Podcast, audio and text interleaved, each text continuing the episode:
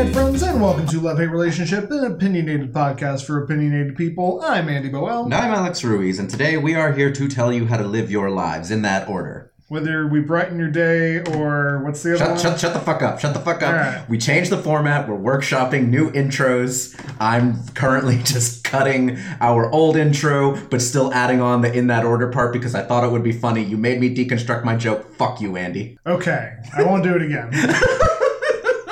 Uh, I, I was told by um, a friend of ours who is a listener that uh, after he listened to our Pirates of the Caribbean episode, how much he enjoyed the rage and how funny the rage that I induced, uh, that I just threw at you. Um, Anyone who remembers you from high school or your like early college days knows that rage was your brand. Yeah. Well, and it's so funny because I feel like I am like okay, you're around me and you knew me back then. I feel like rage is less of my brand now and more it's just like uh yes. yeah, now it's just more like uh I, I like to think of it as a stoic indignation, but what would you call it? I mean, yeah, I, I would say a mostly stoic indignation. You have this habit of being more performatively like teasing in large settings. I've noticed. Hmm. Um, but the, teasing. the the thing of it is, is the rage is like when a, a, a beloved actor leaves a sitcom and then they come back for a couple random episodes in season six, and you're like, oh, it's that guy. I love that character. Okay. Brendan Fraser's back. Oh, that episode didn't end well, Andy, when he came back. Like that didn't end well at all. And rarely does your rage? Question mark. I don't know. We've lost the plot. no, I mean, yeah, I, I would say rage is no longer your brand, but and I I don't know if I've told the story on the podcast before or not. Like the day we met, the first the, the the week we met, one of the first interactions I had with you. You kicked me as hard as you possibly could in the shins while wearing steel toed boots in some sort of juvenile display of dominance over me. Yeah, that sounds like me in high school. So, That and mooning. exactly. Yeah. wow, I wasn't a good person, Andy. I mean, who who is in high school? You know what? That's fair. Um, this is this is a weird random tangent. Uh, an old uh, uh, someone we went to high school with back in the day, or no, I don't think you ever actually knew her because I think you started the year after she graduated. But um, this is so dorky.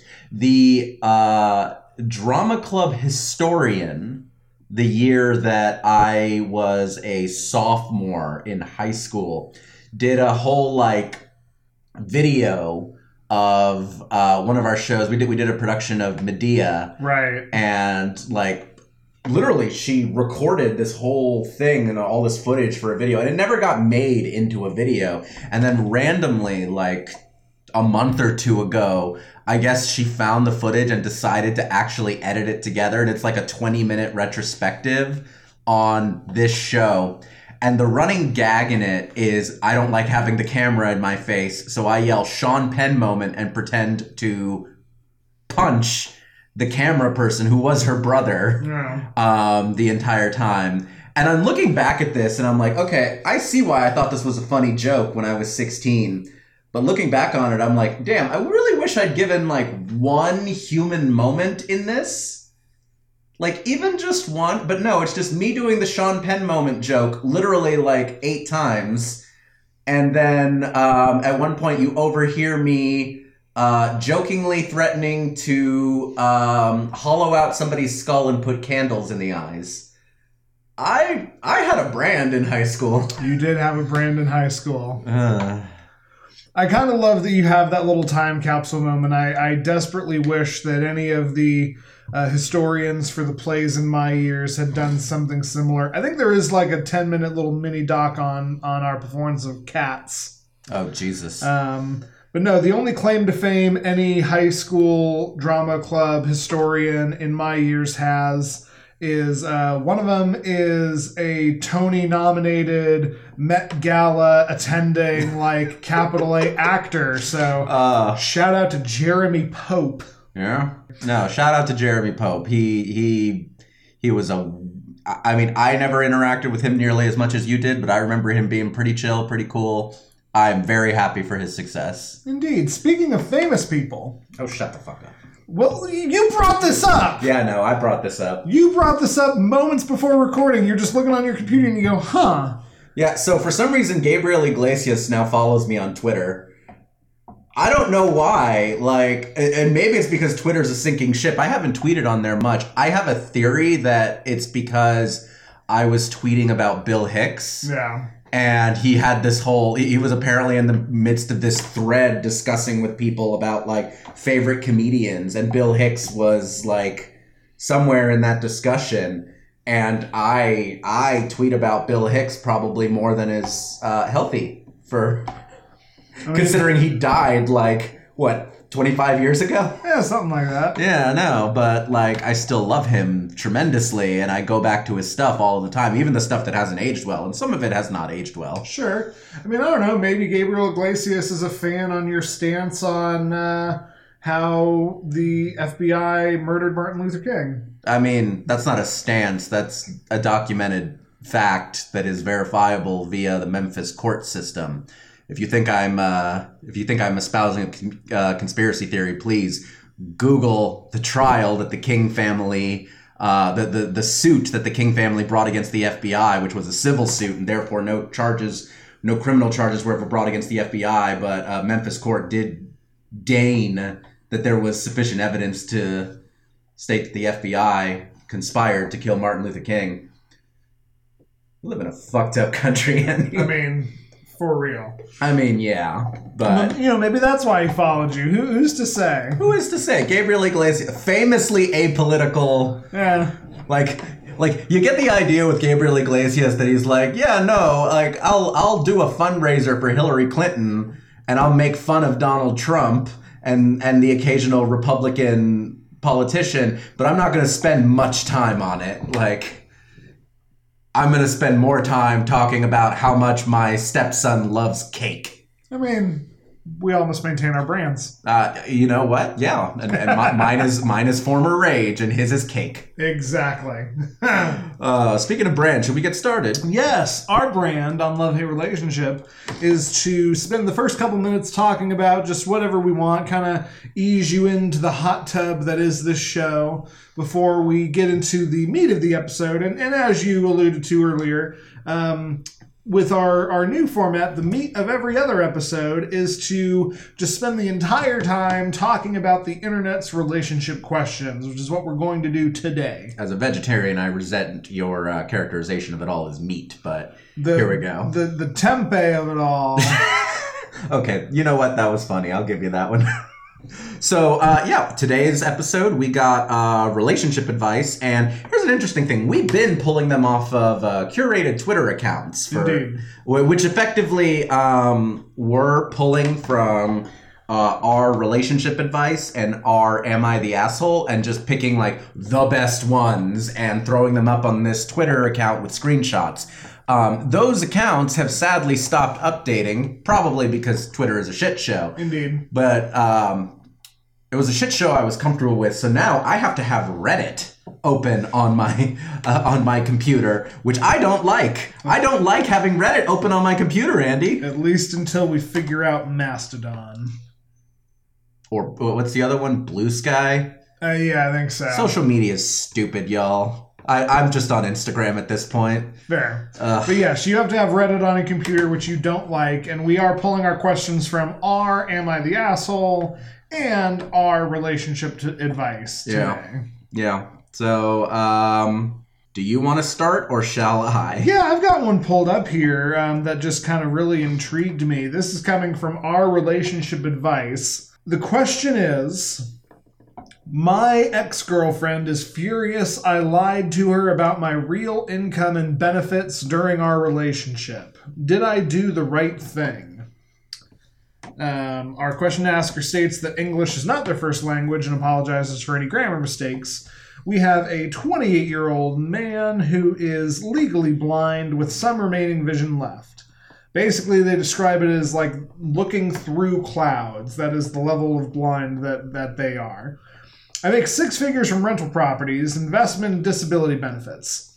I also have a connection with a premium airline that allows me to have significant discounts on any flight and accommodation.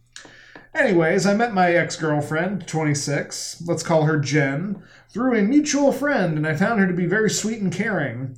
Our friendship grew closer and we started dating. She knew I was legally blind, and I asked her if she was sure, as I might be too reliant on her. She took her time to think about it and said yes.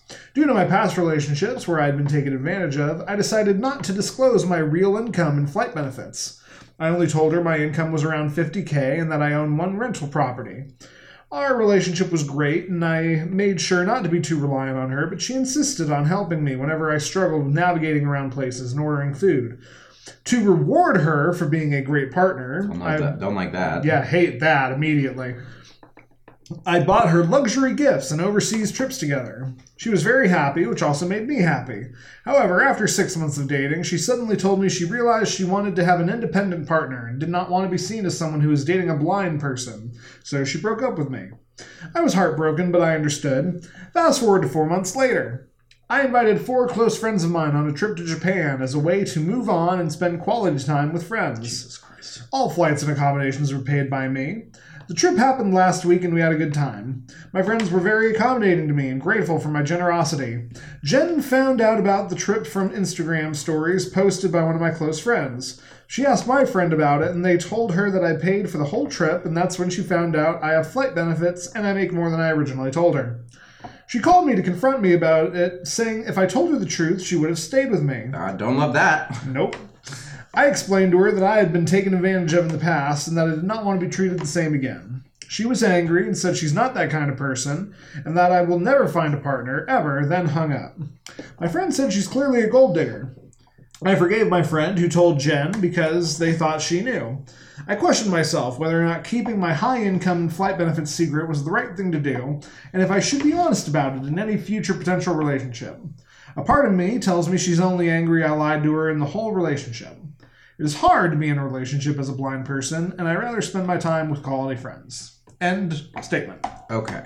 So we need a name for this person. Do we want to go with the I'm rich and hit it route, or do we want to go with the I'm blind I'm blind route? What, what do you have for both? I mean, the I'm blind route. I'm sitting here like I don't know, Matt Murdock, Uh, who's admittedly broke as shit, but and like, does lie about kind of blindness. uh, I mean, you know, yeah.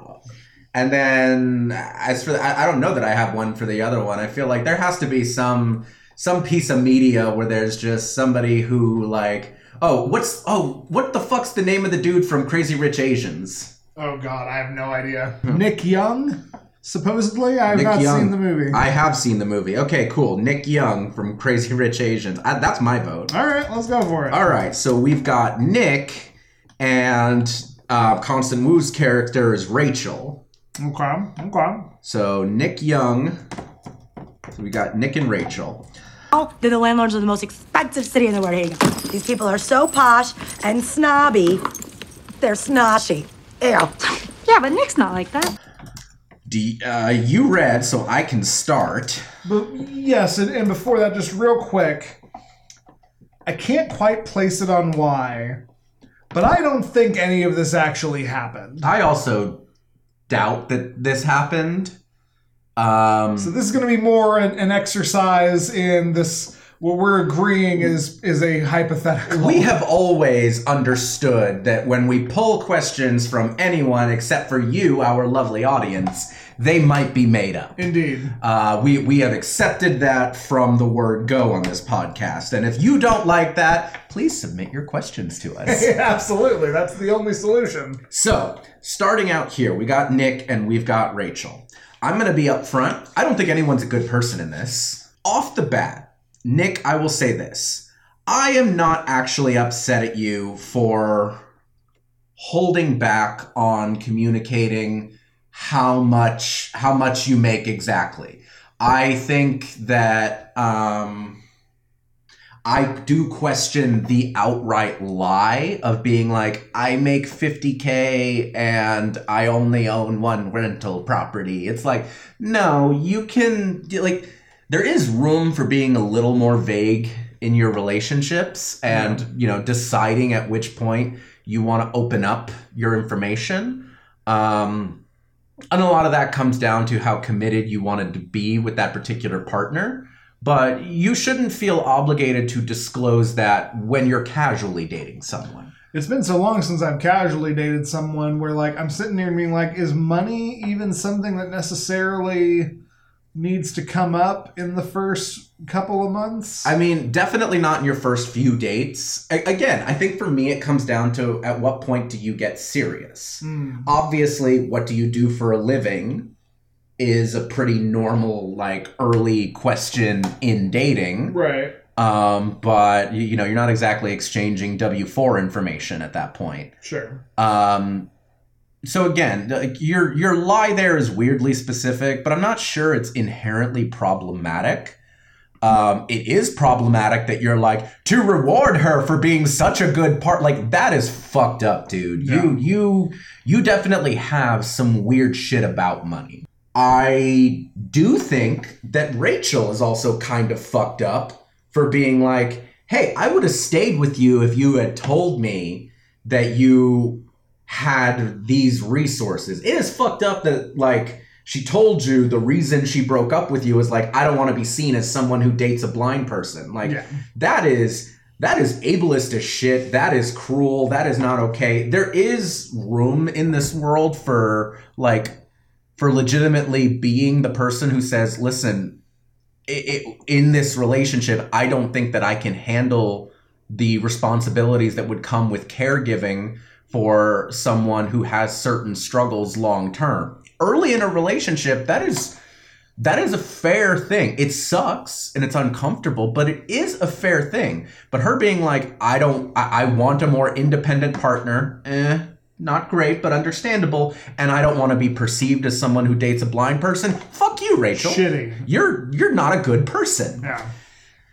and you're not a good person when you're sitting here like i like when you're sitting here going i would have stayed with you if i had known this. I don't know if rachel is a gold digger. I do think that rachel clearly has some fucked up views around both disability and dependency. Um you ask one specific question of did you do the right thing by lying about your real income and benefits during your relationship? And I would probably say you did.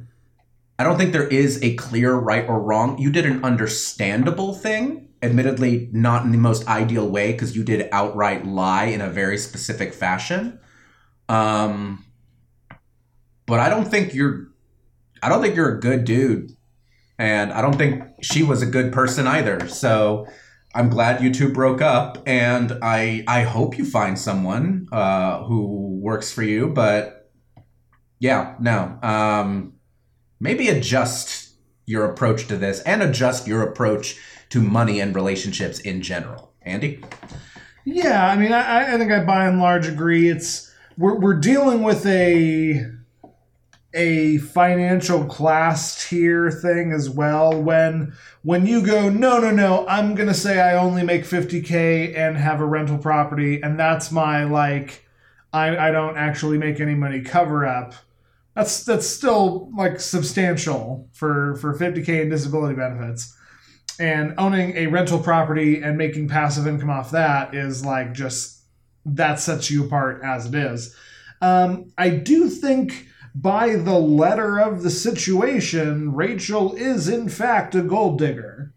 I think the the idea, the insinuation that I could have handled dating a blind man if it was a rich blind man. yeah, I, I yeah, that is shit. That's- absolute shit. that's That- just gross. that is gold digger behavior. Um, but also, uh, yeah, just to repeat your point, the the inclusion of oh, I, I give her little gifts and trips as a reward for being a partner.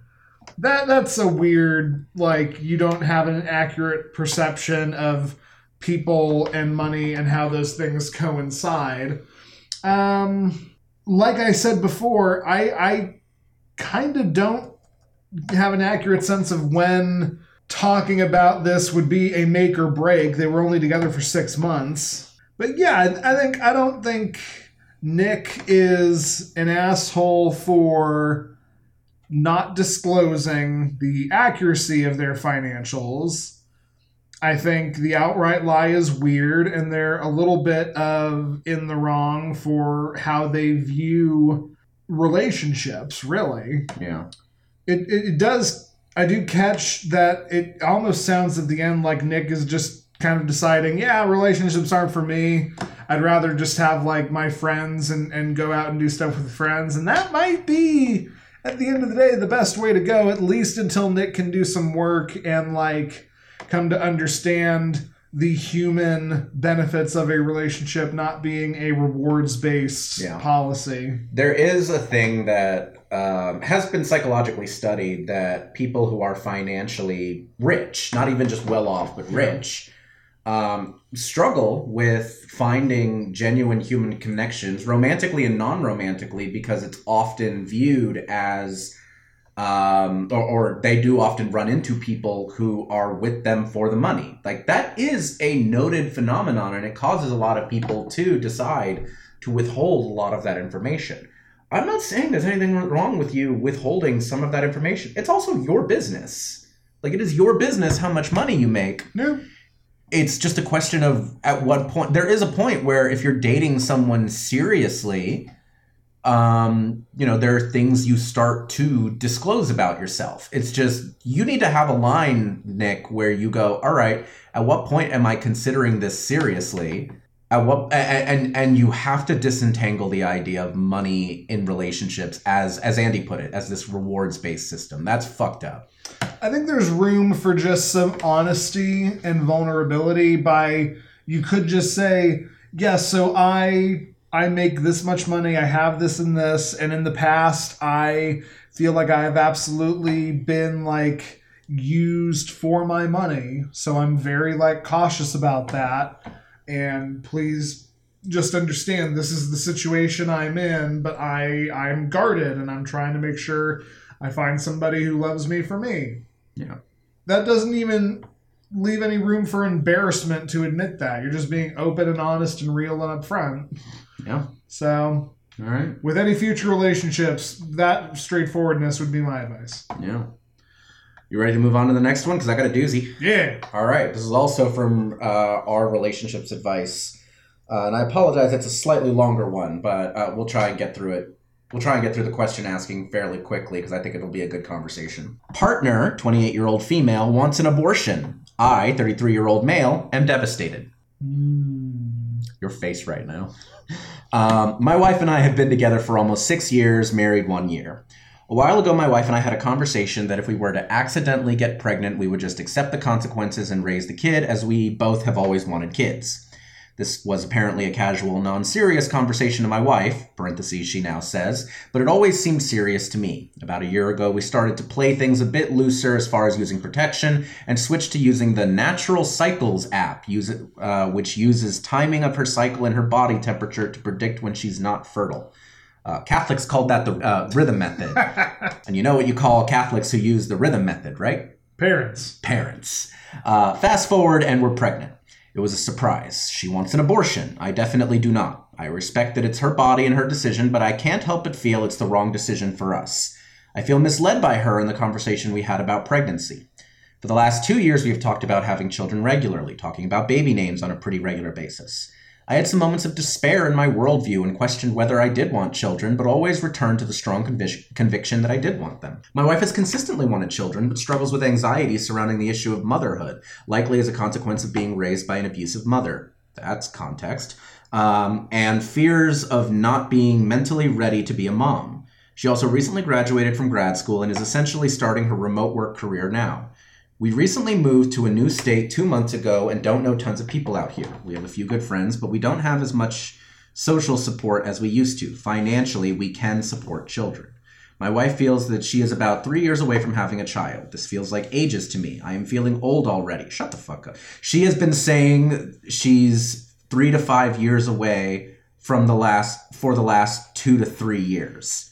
My feeling is that many people never really feel ready to have kids, and knowing my wife, she will never feel fully ready. I worry that my wife's decision is mostly fear and anxiety driven. She has always been a pessimist and very often makes situations out to be far worse than they are. This has been going on since I've known her. I worry about resentment I might develop towards her for having this abortion. I question her decision when she says she wants to have kids in two to three years, but not right now.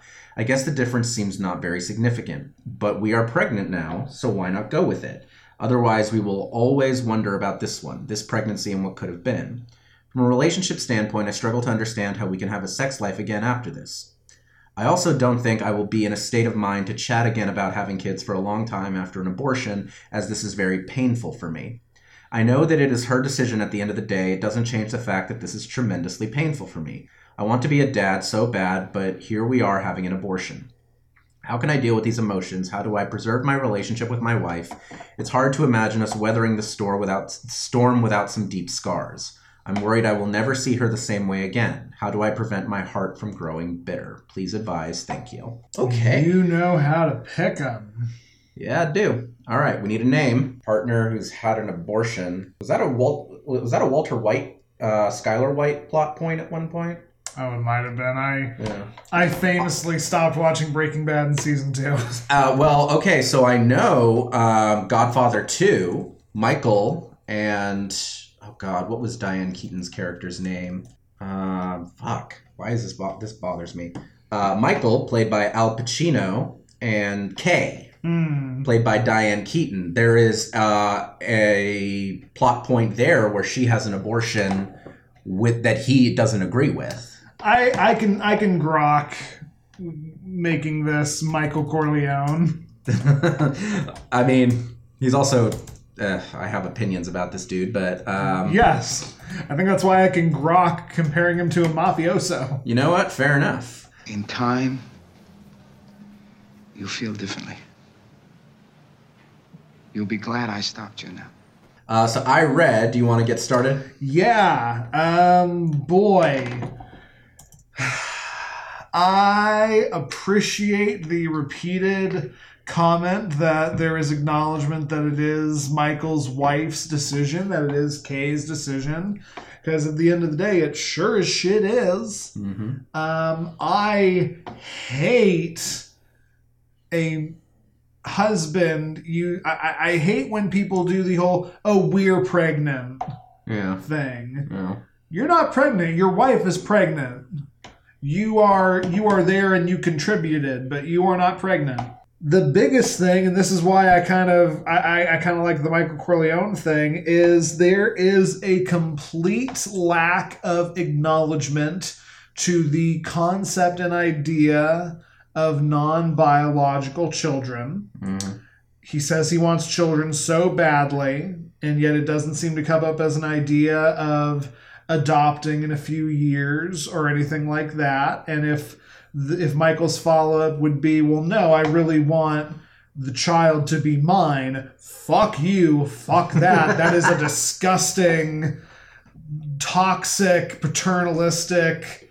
My legacy must come from my loins. Non-biologically related children are equally valid to biologically related children, and if you don't agree with that statement, you are an asshole. Yes, absolutely. Um, so that's the biggest thing. And just, I, I mean, shit, dude, like, the most empathy I have is to say, okay, you've been very clear that you want kids. If we want to split hairs here, you're still within any timeline your wife has set. You said three to five years. She's been saying it for two to three years. That gives you like a couple years of leeway before you can go, haha, you were lying to me, if you feel the need to. And I.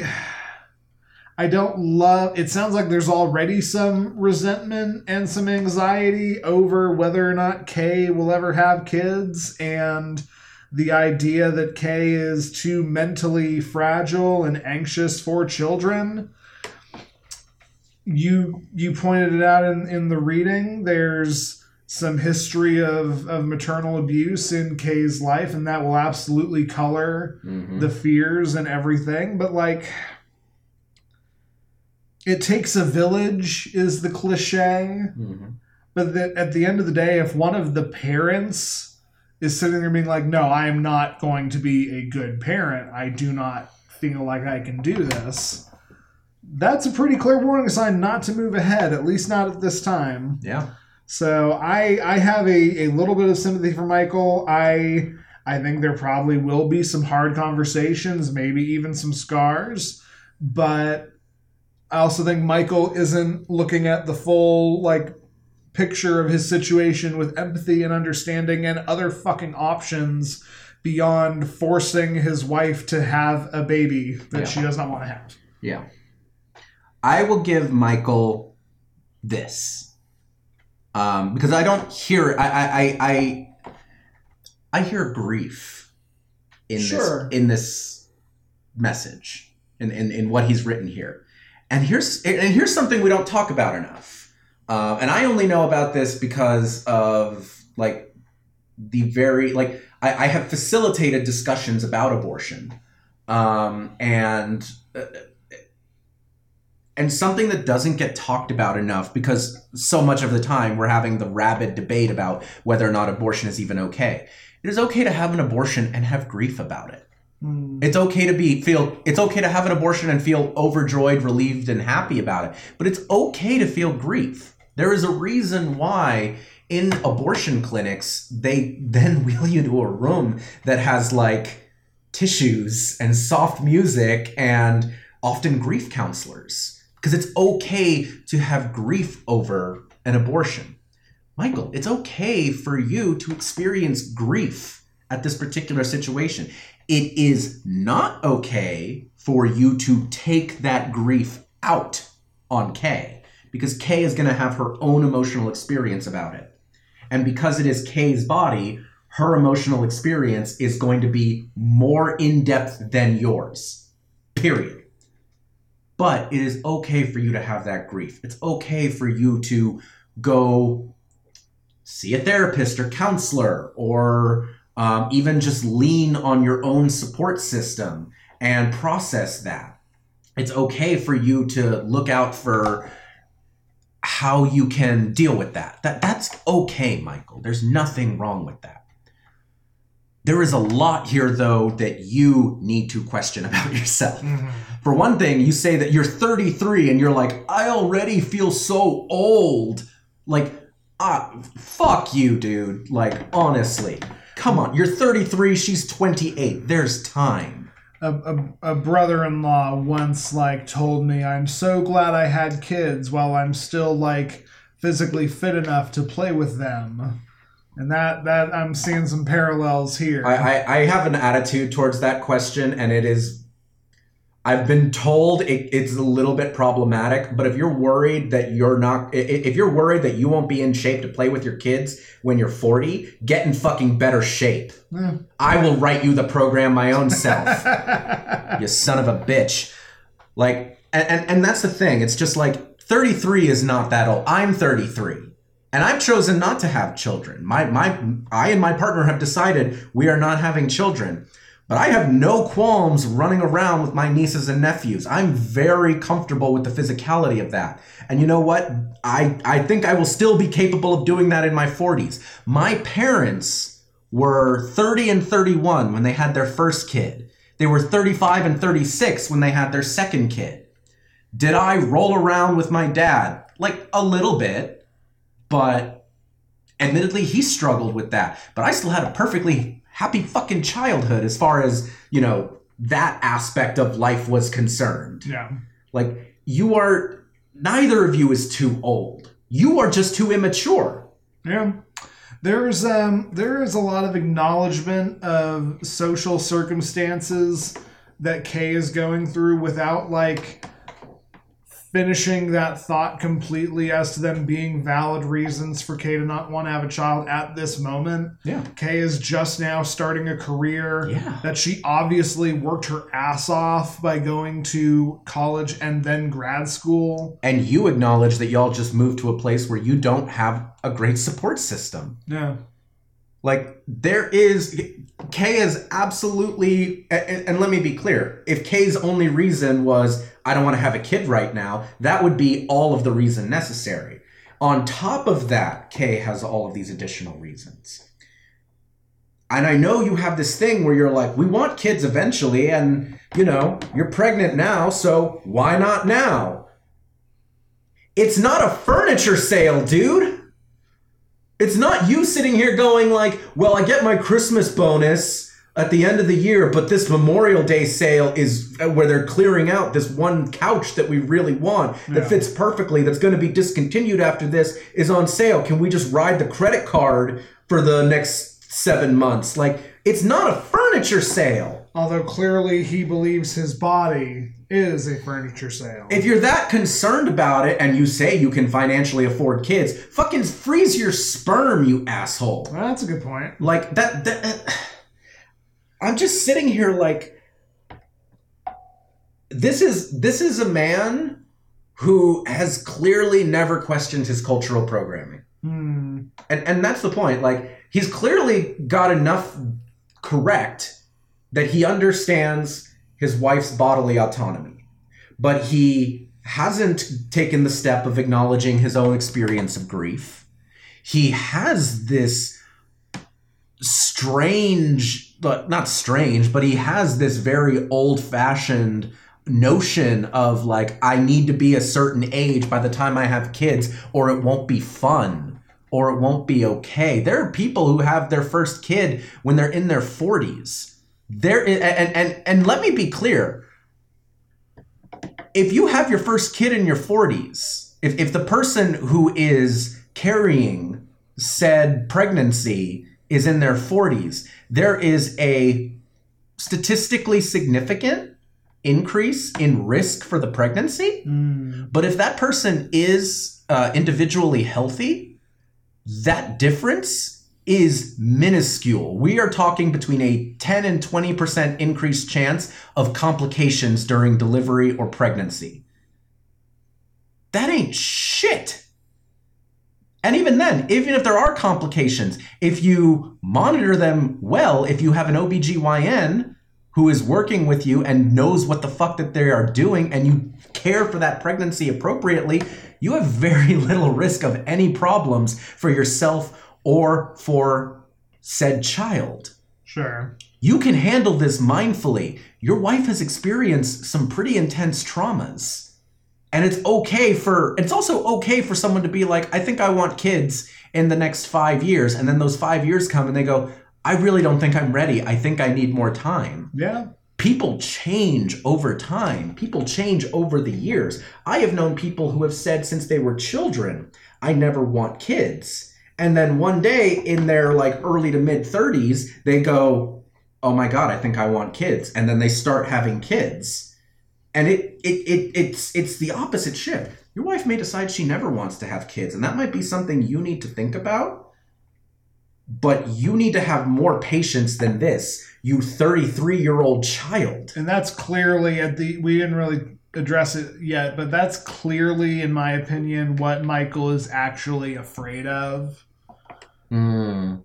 Michael is afraid that in another couple of years his wife is going to say, you know what, no, I really don't want children. When Michael is positive in this moment that he does. Yeah. And I might be in the minority about this. I do think that if you have differing views on children, I think that is a valid reason to end a relationship. Yeah. Um, I, and I'm willing to argue that point with with anybody who who has a question on that because I've had people vehemently disagree with me on that. Um, you know, if that's if that's the case, and you know, Kay tells you that it is maybe worth you having a sober conversation with her, maybe at the end of that two three year period. Uh, or that five year period and say, listen, we talked about this and you said three to five years. I feel like you've been pushing this back. Can I ask you a question, and it's okay if you don't have an answer right now in this conversation, but can I ask you a question? Do you think you ever will?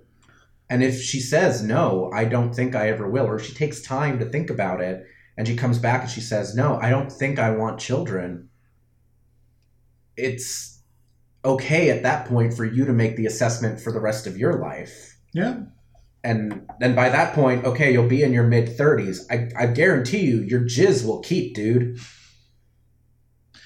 Michael specifically asked, How do I prevent my heart from growing bitter? And I think the only way out is through. Yeah. You there is going to be a storm. There's probably going to be some scars, but this is your wife. This is ostensibly the person you love so much and saw something in that you were like, I'm going to spend the rest of my life with this person. Let's go through a ceremony. Let's go through commitment. Let's go through all that.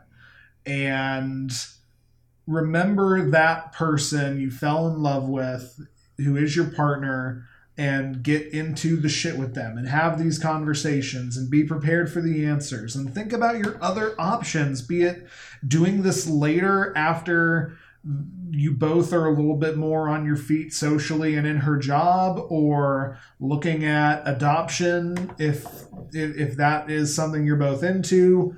There are options and the way you don't uh, have your heart grow cold and bitter is to just try and focus on the person who is your family right now. Yeah. And a family can be two people. Yeah. It absolutely can be. One more point, you don't say this in here, but I feel it worth mentioning for the audience. If any of you ever grew up being told that if you have an abortion, it'll make you infertile later in life, that is a lie. That is patently untrue. And a tremendous number of people who get abortions in Kay's age range go on to have children without any issues later on in life. It is a what is one of the safest procedure medical procedures in existence. It is safer statistically than birth. More people die in childbirth than die having an abortion, both in actual terms and uh, in uh, statistics. So, all right, you got one. I got one. I feel like we need something a little lighter fare. you want to do the one about poisoning? I, I, I saw that one. No, I, I, I want to talk about that one next. But, but fir- first, we're going to go over to Am I the Asshole? All right. Um, and I've got one here. Am I the asshole for being upset over a friend pouring a full can of water into my bolognese and then complaining about it not having enough taste? So, a culinary question here. Oh, interesting. Okay, hit me. I was at a friend's house to prove that you can make a good vegetarian bolognese where her roommate was also invited. I went out on all the ingredients and even made a practice one at home just to be sure. I thought it tasted fantastic, so was ready to go at it. And just for anybody listening, a, a bolognese is like a spaghetti sauce. Yes, with meat in it. Usually, yeah. So this is a vegetarian bo- bolognese. Um, I must have spent an hour simmering it, adding spices, cutting garlic into the thinnest slices ever, etc. My friend then fills the used tomato can with water and just pours it in to get the last of it out. In quotes. In my opinion, it was ruined. They agreed and said it was tasteless, except that it wasn't because of the water. It must have always been tasteless. The recipe itself must have been tasteless. Friend and roommate then start making a new bolognese because obviously I'm wrong. They use the ingredients I bought while the roommate laughs a little, saying, Sorry for just taking over, smiley face. I'm not super talkative and leave after dinner, saying I'm too tired and have work the next day anyway. Didn't help that they kept saying how good it was after they made a new one and how impressed they were over that they made such a good sauce in only 20 minutes. My friend texts me a couple days later and says I owe them an apology for making dinner awkward. Yeah, this is of course my side of the story, even though I feel like I wasn't talkative. I don't doubt my aura must have given off an awkward vibe. I'm not looking for an apology for them, just some acknowledgments that, and in all caps, of course you're going to lose a lot of flavor if you dilute it with water. This is lighthearted. Unless I am the asshole? Question mark. Okay, so we need a name for this person. Remy the rat. You know, I'm not mad about Yeah. that. Good old Ratatouille reference. So, what's wrong with having highly developed senses? Whoa, whoa, whoa, whoa, don't eat that! What's going on here? Turns out that funny smell was rat poison. Remy from Ratatouille. So I guess that would make the other two, uh, what, Linguini and what? What was the other? Janeane Garofalo. I do not remember that character's name. Oh God, I can look it up real quick. Colette. Okay. So we got Colette, Linguini, and of course our asker is Remy. Okay. All right. You read. So here's my point. Remy, I don't think you are an asshole for being upset about the full can of water in the bolognese. And I don't think it's wrong of you to point out, hey, it's tasteless because you poured in the water. And they can disagree and be like, well, it was always tasteless. And the response to that is, did you taste it when it was completed according to my recipe? No. Yeah. Um, it does kind of suck that Linguini and Colette just kind of took over and were like, this is so good. And we did such a good job with it with the ingredients that you had bought and you ducked out. Like, and I get that you ducked out and I get why you ducked out. You sound kind of socially awkward. Um, I, I, I am with you in that. Um, your friend saying that you should apologize for making the dinner awkward that's kind of fucking weird. And I don't love that. And to be honest, I probably wouldn't apologize. I would just be like, no, I left because I was uncomfortable. Y'all created a situation in which I was uncomfortable because I didn't feel listened to. This might be a good space for a dialogue with them Yeah. because you can tell them something like, "Hey, I really didn't appreciate your comments about it being tasteless, not because of the water. Um, I I worked hard to make this recipe what it was, and you deviated from it in a way that really I think messed with it. And then you used ingredients that I brought, which and, and didn't really talk to me about it. Um, and I understand I'm socially awkward and and didn't really talk it up in the moment, but this really hurts my feelings and i would like to I, I don't need an apology but i feel the need to communicate that like it's worthwhile to extend the olive branch but to get at your basic question i don't think you're an asshole for being upset i don't think you're an asshole period i do think you're not handling the situation particularly well Sure. I yeah, I don't think Remy is the asshole. I do think Colette and Linguini are assholes. Couple of things. Um, this situation started because there was a debate over whether or not one can make a good vegetarian bolognese. There's a disagreement between Remy and Linguini, presumably. Linguini says it's impossible to make it good without having meat. So there is a preconceived bias against the dish, even if prepared correctly.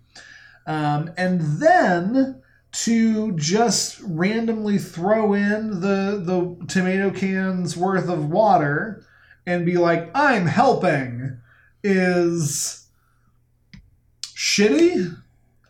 There, there's, there's a very key distinction here, and that is the location.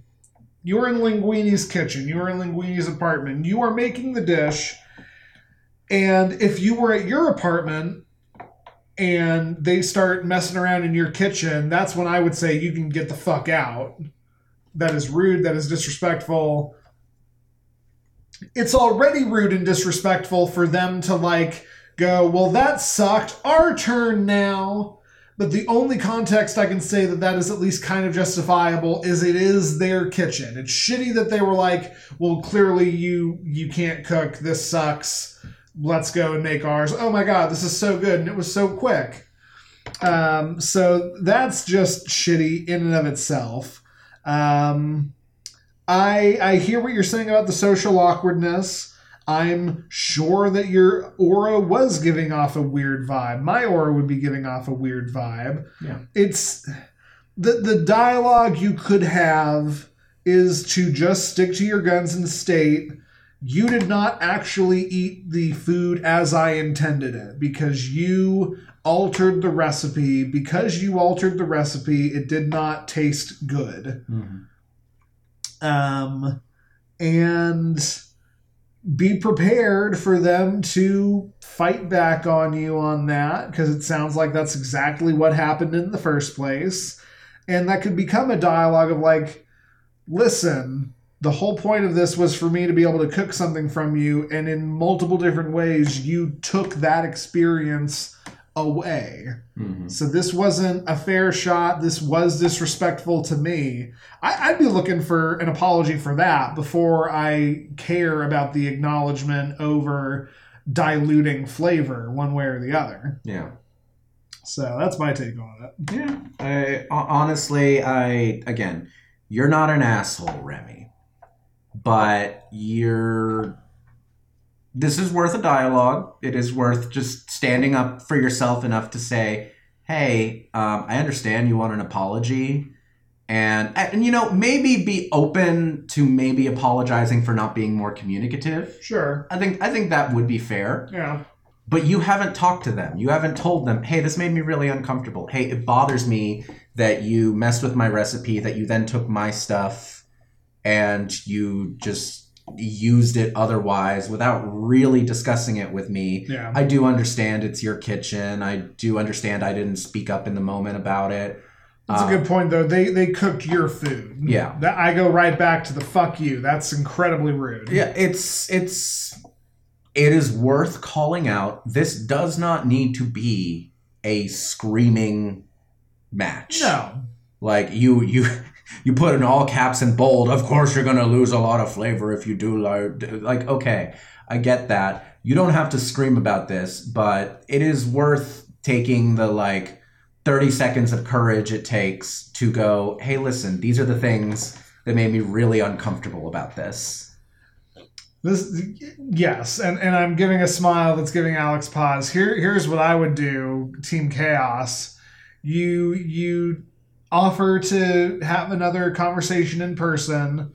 You bring them over to your place, and before they show up, you cook the dish as intended and be like, let's settle this and apologize and make up over a nice spaghetti bolognese. I can see so many ways that could backfire, but then again, I, I'm a worst case scenario thinker. Indeed. Uh, you want to get to the poison one?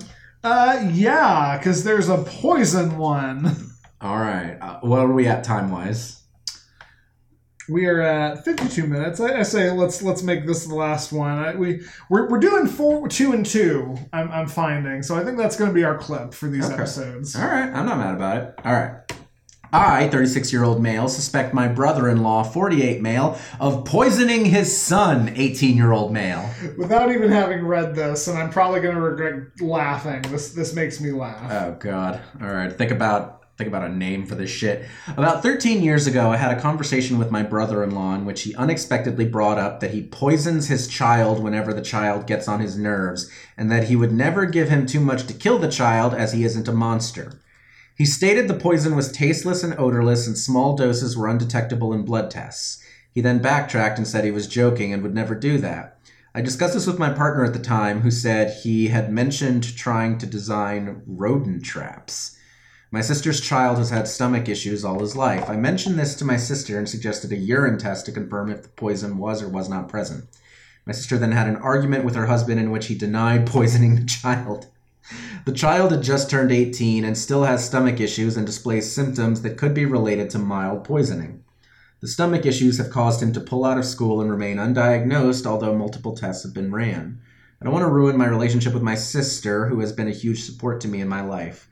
My brother in law is a manipulator and schemer, which has led him to be wealthy, and my sister admits at times that she wonders if difficult situations he places her in are deliberate and he doesn't have a great relationship with her or the kids. How do I suggest a simple urine test could remove all suspicion or confirm my fears? You got a name? So based off just the poisoning of it, this this makes me think of the Dread Pirate Roberts. Our our uh, Oh, really? I thought of like Yzma and Kuzco. oh, you know that's fair. Oh, I'm good with either one. What do you think? Yzma and Kuzco, and that makes the wife Kronk. Pull the lever, Kronk. Wrong lever! Why do we even have that lever? And I suppose our question asker can be Pacha. You know what? I like that. Pacha, Emperor's New Groove.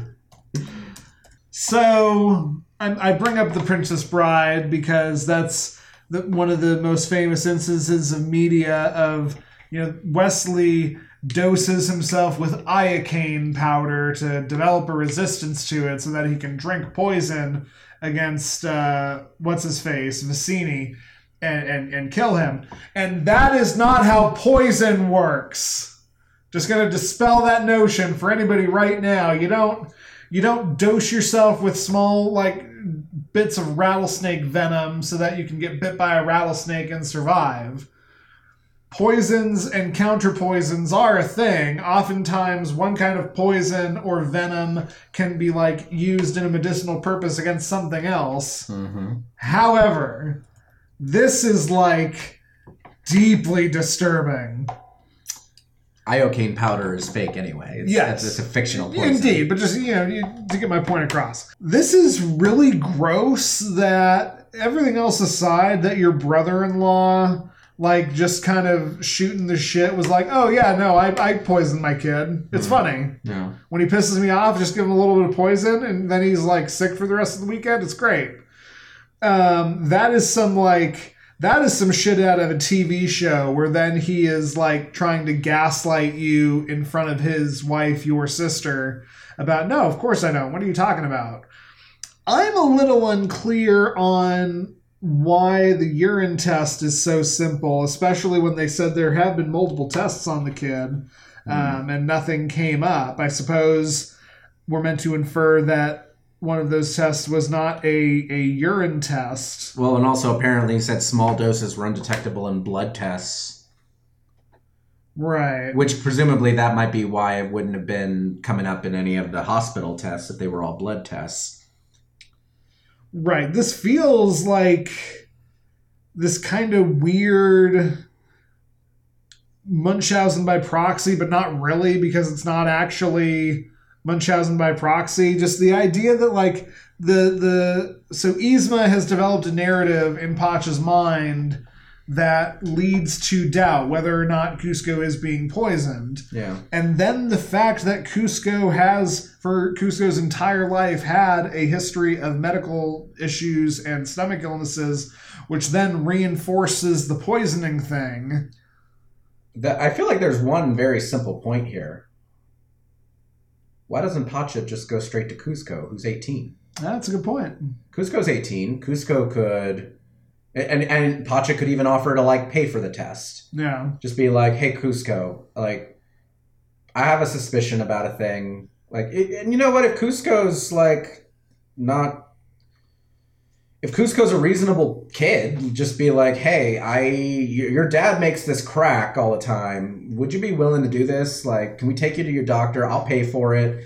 You know, go get next time you're having a really horrible stomach attack. Just like, can we go to your doctor and get a urine test? Yeah. and just see what what the tox screen comes back as. Yeah.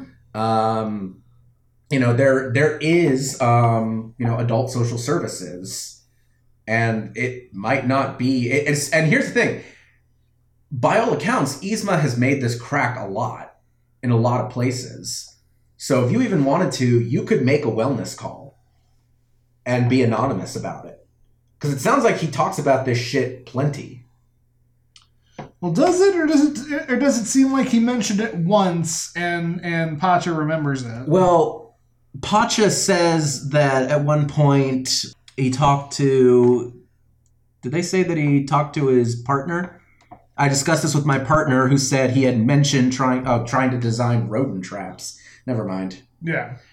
It, it, it's it's something that that Yzma said one time 13 years ago, and pa, it's always just stuck in Pacha's mind, especially with Kuzco having these medical problems. I still think that your point is valid where you could go to Kuzco, you could go to Kronk, the sister of the question asker, who has like voiced some already un, like unrelated doubts and worries about Yzma's behavior as a manipulator and a gaslighter, wondering like specifically, she wonders if difficult situations he places her in are deliberate and he doesn't have a great relationship with her or the kids. Yeah. Sounds like he got some some viable options there for either either Kronk or Kuzco to go.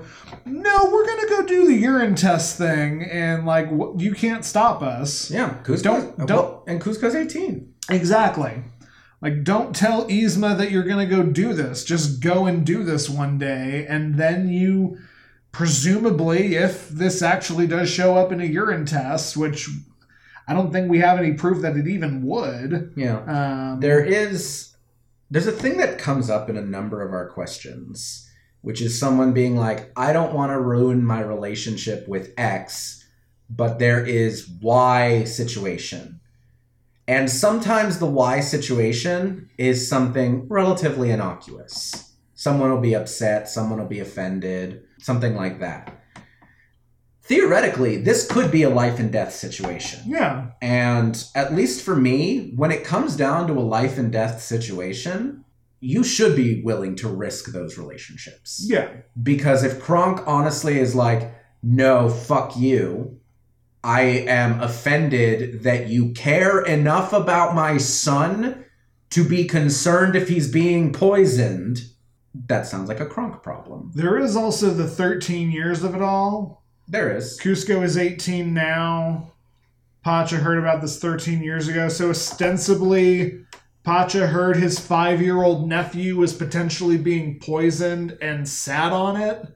Like, that was the moment to call CPS and just, like, get a tox screen done or something. Yeah. I mean, apparently, Pacha says that at some point he mentioned it to the sister, to Kronk. Yeah. And Kronk then had an argument with her husband where he made the denial. But they, they don't say when in that 13 year period that conversation took place. Right. So potentially a lot of culpabilities going on here. I think the solution right now is clear. Kuzco is an 18 year old. Kuzco can like make the decision, the informed decision from Pacha's advice to like go figure out this medical procedure that would theoretically determine whether or not he's been poisoned. We also don't know what poison is. We don't know how the poison's been been given. Is it is is he putting it in his sandwiches and saying it's salt? What the fuck's going on here? Yeah. Um, so a lot of like missing variables, a lot of potential culpability, but directly an answer to how do I suggest a simple urine test could remove all suspicion or confirm my fears is you go to the kid. Yeah. You go to the 18 year old and say, listen, we didn't want to, like, like, we didn't know how to talk about this. I know it's years after the fact. Like, forgive me for that, please. But here's where things are for me. You, I assume that it's not going to be a giant surprise that Pacha isn't Yzma's biggest fan. But basically be like, listen, this was a comment your dad made years ago. It's never sat well with me. You're 18 now, so I can just go to you with this. Um, again, I'm happy to pay for it, but how would you feel about taking a urine test to see if this is a thing? And if it's if it's not, I'll I'll own it. I'll I'll apologize. I'll take all responsibility for that. But I care about you and I care about your well-being, and I just want to know if this is fucking happening. Yeah, really, the only consequence is the urine test doesn't come back saying it, and then like Kuzco thinks you're an asshole, saying that this is the reason why he's been sick his whole life. But that is worth determining whether or not his father is poisoning him. And I'm also of the opinion that there is room in this for Yzma to find out about it and be offended and be like, that was a joke I made 13 years ago. And you go, well, that's a pretty fucked up joke for you to have for your kid. Indeed. So you will forgive me for being concerned. Absolutely true. Yeah, I, I completely agree. Yeah. All right. Should we call it there? I think we'll call it there. Thank you for coming on this merry band of relationship questions with us yet again, dear listeners. If you have a relationship question, one that we can then verify actually happened as you suggested it, I am saying if you give us a relationship question, we will believe it hands down, no matter how fantastical. Also, the more serious way to say that is we will believe you, even if it feels like no one else does. Yeah. You can send those relationship questions to love hate relationship podcast at gmail.com, where we promise we'll listen to them. That's right. You can subscribe to us on Apple Podcasts, Google Podcasts, Stitcher, Spotify, YouTube, or even TuneIn Radio. Hey, mom. Uh, you can also rate and or review us on any and or all of those platforms. We're told it helps people find the show. Uh, you can also, I guess, still follow us on Twitter at can. LHR Pod. That's L H R P O D.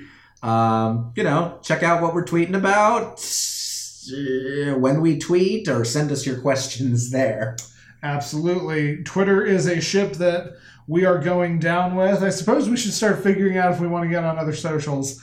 Um, but until then, you can follow me, Andy Bowell, at JovoCop2113 on Twitter. You can follow my art page, Andy's underscore minis, where I'm painting various models and stuff like that. And you can follow my other podcast, Cult Fiction, that I have with the incomparable Stephanie Johnson, at Cult Fiction Cast. You can find Cult Fiction everywhere you can find LHR. You can uh, follow me technically on Twitter, where I'm followed by Gabriel Iglesias for some reason. Uh, also followed by Cory Booker. That one's weird. Uh, yeah, I, I, I have a U.S. senator following me on Twitter. You can also follow me on TikTok, where I have not logged in for the better part of the last year. More realistically, you can follow me on Instagram as well as chess.com and lichess at a underscore x underscore r u i z. Thanks for listening, y'all. As ever, please tell your enemies.